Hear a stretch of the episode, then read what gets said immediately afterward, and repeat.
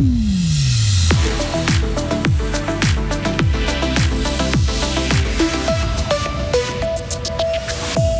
Ces fins de mois est compliqué pour de nombreux Suisses. Il faut trouver des solutions. Avoir plusieurs emplois en est une.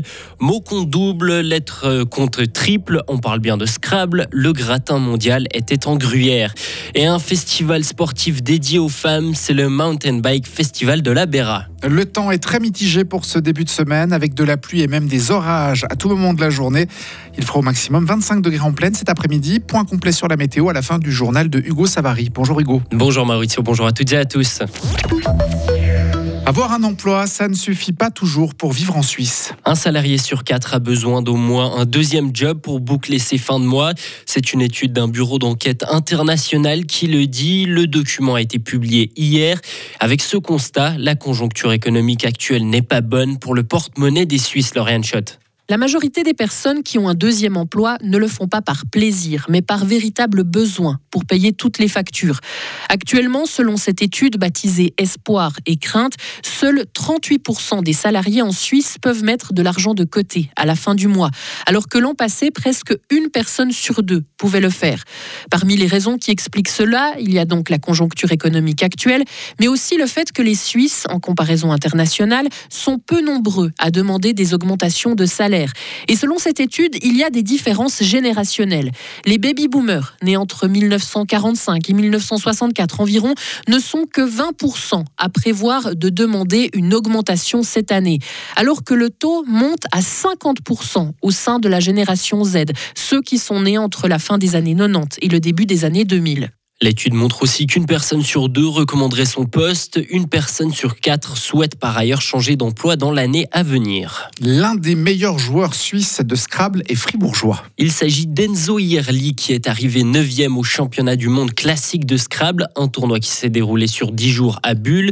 500 personnes de 17 nationalités étaient réunies dans le chef-lieu gruyérien. 500 personnes de tous les âges. Enzo Ierli, lui, a 21 ans. Il y a beaucoup de personnes âgées qui jouent, mais euh, c'est pas ce qui fait tout le Scrabble. Et d'ailleurs, dans les tout meilleurs joueurs mondiaux, on va avoir assez peu de personnes âgées. Forcément, c'est plus difficile euh, au niveau euh, du cerveau.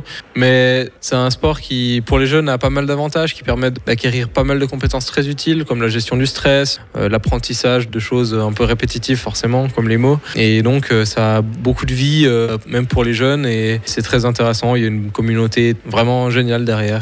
Le canton de Fribourg abrite plusieurs clubs de Scrabble, notamment dans la capitale, à Bulle ou encore dans la Glane. C'est la neuvième, fois que le championnat du monde de Scrabble a lieu en Suisse et la deuxième fois dans le chef-lieu gruyérien. La Broye accueillait son premier slow-up ce week-end, une première édition synonyme de succès selon les organisateurs.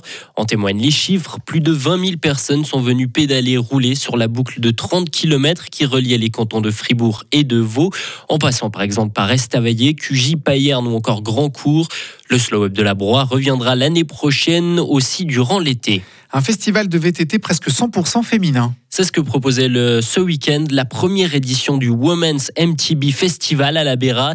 Une soixantaine de personnes ont fait le déplacement, dont presque 100% de femmes, car la plupart des activités telles que des cours techniques ou des ateliers mécaniques leur étaient réservées.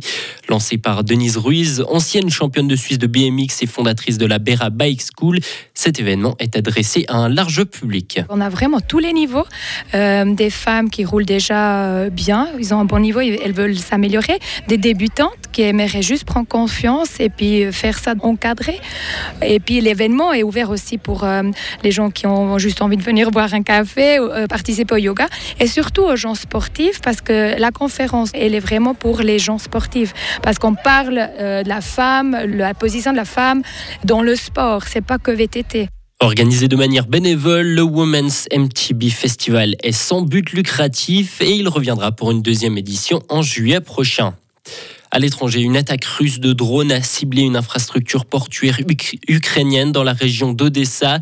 Le bombardement a détruit un hangar à grains et justement ces frappes russes sur Odessa ne resteront pas impunies. L'Ukraine a promis des représailles après que plusieurs missiles aient fait deux morts, 22 blessés et détruit une cathédrale historique notamment ces derniers jours. L'UNESCO a condamné avec la plus grande fermeté les frappes menées par les forces russes contre le patrimoine culturel ukrainien. Le centre d'Odessa est classé au patrimoine mondial depuis le début de l'année. Et enfin, la 110e édition du Tour de France est officiellement terminée hier sur les Champs-Élysées. Le Danois Jonas Vingegaard son maillot jaune, tandis que son grand rival, le Slovène le Slovène Tadej Pogacar le talonne à nouveau. Le Britannique Adam Yates complète le podium. Quant à l'étape d'hier, c'est une petite surprise avec la victoire du Belge Jordi Meus qui a surpris au sprint le maillot vert Jasper Philipsen. Voilà, Vingegaard qui garde son maillot. Bravo. Merci. Retrouvez toute l'info sur frappe et frappe.ch. La météo avec Les Cabs, votre partenaire tout en sécurité.